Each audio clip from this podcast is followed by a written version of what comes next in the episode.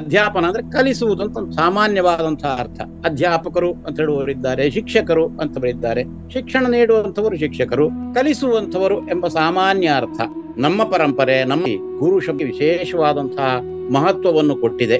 ಆ ಗುರುವಿನ ಅಂಶ, ಸಣ್ಣ ಸಣ್ಣ ಅಂಶಗಳಾಗಿ ಅಧ್ಯಾಪಕರಲ್ಲಿಯೂ, ಶಿಕ್ಷಕರಲ್ಲಿಯೂ, ಮಾಸ್ಟರಲ್ಲಿಯೂ ಎಲ್ಲತ್ತದೆ.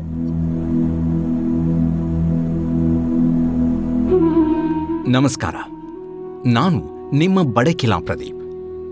ಬದುಕಲ್ಲಿ ಅದೆಷ್ಟೋ ವಿಚಾರಗಳು ಸುಳಿದಾಡ್ತಾ ಇರ್ತವೆ. ಆದರೆ ಅವುಗಳೆಲ್ಲದರ ನಡುವೆ ಮನಸ್ಸು ಅದಿನ್ನೇನನ್ನೋ ಬೇಡ್ತಿರತ್ತೆ. ಬದುಕೇ ಅಧ್ಯಾತ್ಮ ಅನ್ನೋ ನಿಟ್ಟಿನಲ್ಲಿ ಯೋಚಿಸೋದಕ್ಕೆ ಹೊರಟ್ರೆ ಬದುಕಿನ ಪ್ರತಿ ಮಜಲಲ್ಲೂ ಅದರ ಅನುಭೂತಿಯಾದೀತು. ಈ ಪ್ರಶ್ನೆಯನ್ನಿಟ್ಕೊಂಡೆ ಹೊಸತೊಂದು ಯೋಚನೆಯ, ಹೊಸತೊಂದು ರೀತಿಯ ಪಾಡ್ಕಾಸ್ಟ್ ರೂಪವನ್ನು ರಿಲ್ಯಾಕ್ಸ್ ಸರಣಿಯಲ್ಲಿ ನಿಮ್ಮೆದುರು ತರ್ತಾ ಇದ್ದೀನಿ. ಕೇಳೋದಕ್ಕೆ ರೆಡಿ ಇದ್ದೀರಲ್ಲ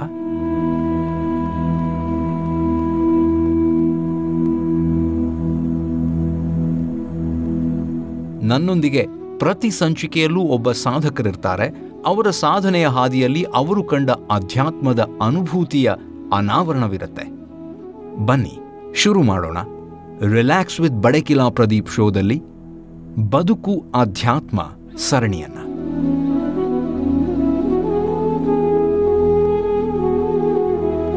ಅಧ್ಯಯನ, ಅಧ್ಯಾಪನ ಇವೆರಡರಲ್ಲೂ ತನ್ಮಯತೆಯನ್ನು ಕಂಡು, ಅದರಲ್ಲೇ ಅಧ್ಯಾತ್ಮವನ್ನು ಕಂಡುಕೊಂಡವರು ನಮ್ಮ ನಿಮ್ಮ ಮಧ್ಯೆ ತುಂಬ ಜನ ಇರಬಹುದು ಅಂಥವರಲ್ಲಿ ಒಬ್ಬ ಶ್ರೇಷ್ಠ ವ್ಯಕ್ತಿತ್ವವನ್ನು ನಿಮಗೆಲ್ಲ ಪರಿಚಯಿಸಿ, ಅಧ್ಯಾಪನದ ಜೊತೆಗೆ ಅವರು ಕಂಡುಕೊಂಡಂತಹ ಅಧ್ಯಾತ್ಮದ ಬಗೆಗಿನ ವಿಶಿಷ್ಟ ವಿಚಾರಗಳನ್ನು ಅವರ ಮಾತುಗಳಲ್ಲೇ ಕೇಳೋ ಸಮಯ. ಅದಕ್ಕೂ ಮುಂಚೆ ಅವರ ಕಿರು ಪರಿಚಯವನ್ನು ಮಾಡಿಕೊಳ್ಳೋಣ ಬನ್ನಿ.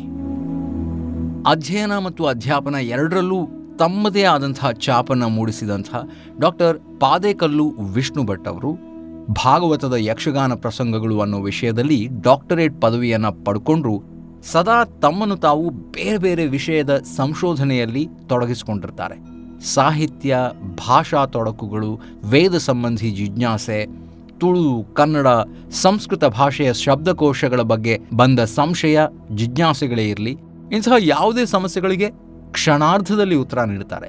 ಇಂತಹ ಶ್ರೇಷ್ಠ ಪಂಡಿತರಾದಂತಹ ವಿಷ್ಣು ಭಟ್ ಅವರು ಇವತ್ತು ನಮ್ಮ ಸಂಚಿಕೆಯ ಗಣ್ಯರು. ನಮಸ್ತೆ, ನೀವು ನಮ್ಮ ಈ ಕಾರ್ಯಕ್ರಮಕ್ಕೆ ಆಗಮಿಸಿರುವಂಥದ್ದು ಈ ಕಾರ್ಯಕ್ರಮದಲ್ಲಿ ಅಧ್ಯಾಪನ ಮತ್ತು ಅಧ್ಯಾತ್ಮದ ಬಗ್ಗೆ ಮಾತನಾಡೋದಕ್ಕೆ ಒಪ್ಕೊಂಡಿರೋದಕ್ಕೆ ಧನ್ಯವಾದಗಳನ್ನು ಹೇಳ್ತಾ ಮೊದಲಿಗೆ ನೀವು ಅಧ್ಯಾಪನ ಮತ್ತು ಅಧ್ಯಾತ್ಮ ಇವುಗಳಲ್ಲಿ ಇರುವಂತಹ ಒಂದು ಕೊಂಡಿ ಏನಿದೆ ಅದ್ರ ಬಗ್ಗೆ ಹೇಳಬೇಕು ಅಂತ ಕೇಳ್ಕೊಳ್ತಾ ಇದ್ದೇನೆ.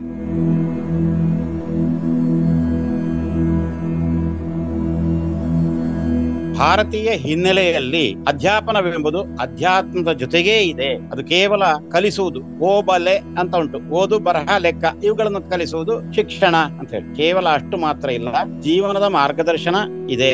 ಜೀವನದ ಮಾರ್ಗದರ್ಶನ ಅಂತ ಹೇಳಿದಾಗ ಜೀವನದಲ್ಲಿ ಅಧ್ಯಾತ್ಮ ಸೇರಿಕೊಂಡೇ ಉಂಟು.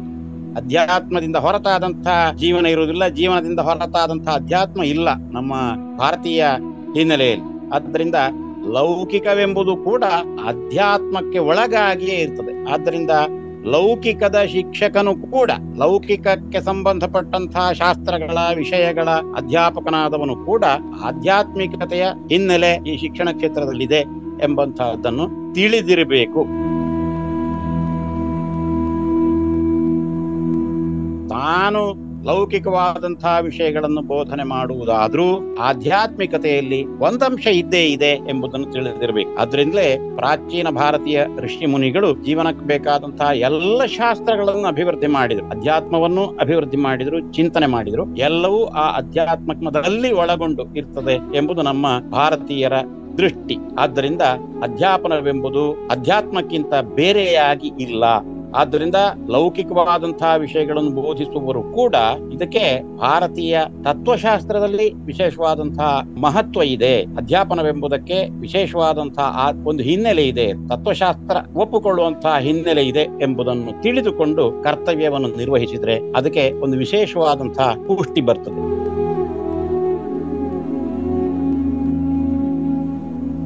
ಶಿಷ್ಯನಾದವನು ಕೂಡ ಪ್ರೌಢನಾದವನು ಶಿಷ್ಯನಾದಾಗ ಅವನು ಸರಿಯಾಗಿ ತಿಳಿದುಕೊಡಬೇಕು. ಚಿಕ್ಕ ಮಕ್ಕಳಿಗೆ ಅದು ಗೊತ್ತಾಗದಿದ್ರು ಪ್ರೌಢನಾದಂತಹ ಶಿಷ್ಯ ತನ್ನ ಗುರುವಿನಿಂದ ಯಾವುದೇ ವಿಷಯವನ್ನು ಪಡೆಯುವಾಗ ಇಲ್ಲಿ ಇದರ ಹಿನ್ನೆಲೆಯಲ್ಲಿ ಆಧ್ಯಾತ್ಮಿಕತೆ ಇದೆ, ಇದರ ಹಿನ್ನೆಲೆಯಲ್ಲಿ ಸಾಂಸ್ಕೃತಿಕತೆ ಇದೆ, ಇದರ ಹಿನ್ನೆಲೆಯಲ್ಲಿ ವಿಶೇಷವಾದಂತಹ ಮೌಲ್ಯ ಇದೆ ಎಂಬುದನ್ನು ತಿಳಿದುಕೊಂಡು ತಾನು ವಿಷಯಗಳನ್ನು ಅನುಭವಿಸುತ್ತಾ, ಅಭ್ಯಾಸ ಮಾಡುತ್ತಾ, ಅಧ್ಯಯನ ಮಾಡುತ್ತಾ, ಅನುಸಂಧಾನ ಮಾಡುತ್ತಾ ಹೋದರೆ ಆತನ ಜೀವನಕ್ಕೆ ವಿಶೇಷವಾದಂತಹ ಪ್ರಯೋಜನ ದೊರಕ್ತದೆ.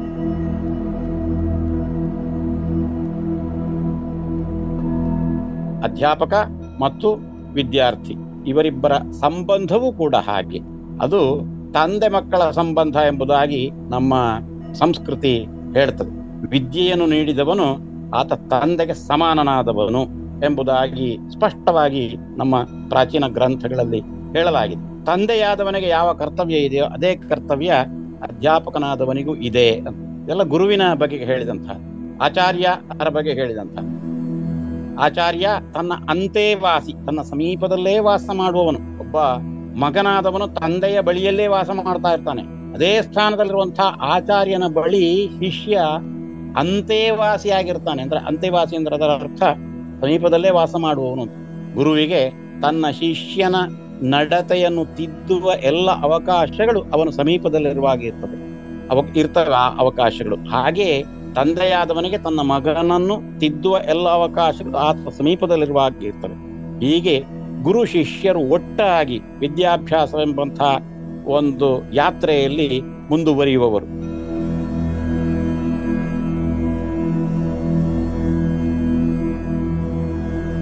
ಗುರು ಒಂದು ಮುಖ ಆದರೆ ಶಿಷ್ಯ ಇನ್ನೊಂದು ಮುಖ. ಗುರು ಶಿಷ್ಯರು ಬೇರೆ ಬೇರೆ ಅಲ್ಲ. ಅದು ಒಂದೇ ನಾಣ್ಯದ ಎರಡು ಮುಖ ಎಂಬುದಾಗಿ ಹೇಳ್ತಾರಲ್ಲ, ಆ ರೀತಿಯಲ್ಲಿ ಗುರು, ಶಿಷ್ಯ ಇಬ್ರು ಪರಸ್ಪರ ಪೂರಕವಾಗಿ ಕೆಲಸ ಮಾಡುವಂಥವರು ಇವತ್ತು ಶಿಷ್ಯನಾಗಿದ್ದವನು ನಾಳೆ ಅದೇ ಗುರು ಪರಂಪರೆಯನ್ನು ಮುಂದುವರಿಸುವ ಗುರು ಆಗ್ತಾನೆ.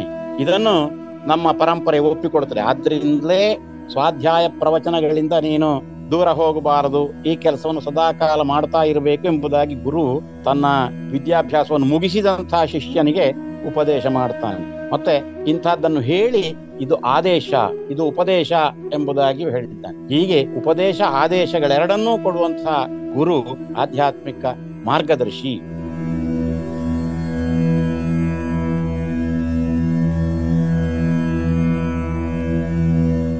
ತುಂಬ ಸ್ಪಷ್ಟವಾಗಿ ಕೇಳುವುದಕ್ಕೆ ಯಾವುದೇ ರೀತಿಯಾದಂತಹ ಪ್ರಶ್ನೆಗಳನ್ನು ಉಳಿಸದ ರೀತಿಯಲ್ಲಿ ತುಂಬ ಸುಂದರವಾಗಿ ನಮಗೆ ಅಧ್ಯಯನ ಮತ್ತು ಅಧ್ಯಾಪನದ ನಡುವಿನ ಸಂಬಂಧವನ್ನು ನೀವು ತಿಳಿಸ್ಕೊಟ್ಟಿದ್ದಕ್ಕೆ ಮತ್ತೊಮ್ಮೆ ನಿಮಗೆ ಧನ್ಯವಾದವನ್ನು ಹೇಳ್ತೀವಿ. ಅಧ್ಯಾತ್ಮದ ಈ ಲೋಕದಲ್ಲಿ ವಿಹರಿಸೋದಕ್ಕೆ ಅವಕಾಶ ಮಾಡಿಕೊಟ್ಟಿದ್ದಕ್ಕೆ ಇನ್ನೊಮ್ಮೆ ಧನ್ಯವಾದಗಳು.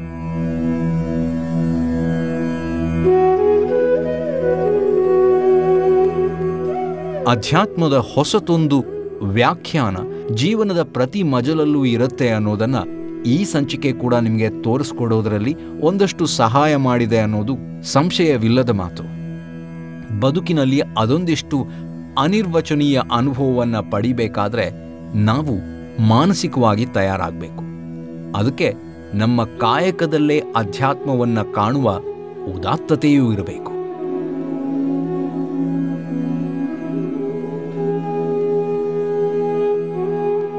ಮುಂದಿನ ಸಂಚಿಕೆಯಲ್ಲಿ ಇನ್ನೊಬ್ಬ ಸಾಧಕರ ದೃಷ್ಟಿಯಲ್ಲಿ ಅಧ್ಯಾತ್ಮ ವ್ಯಾಖ್ಯಾನವನ್ನು ನೋಡೋಣ. ಅಲ್ಲಿವರೆಗೆ ವಂದನೆಗಳು. ನಾನು ನಿಮ್ಮ ಬಡಕಿಲಾ ಪ್ರದೀಪ್.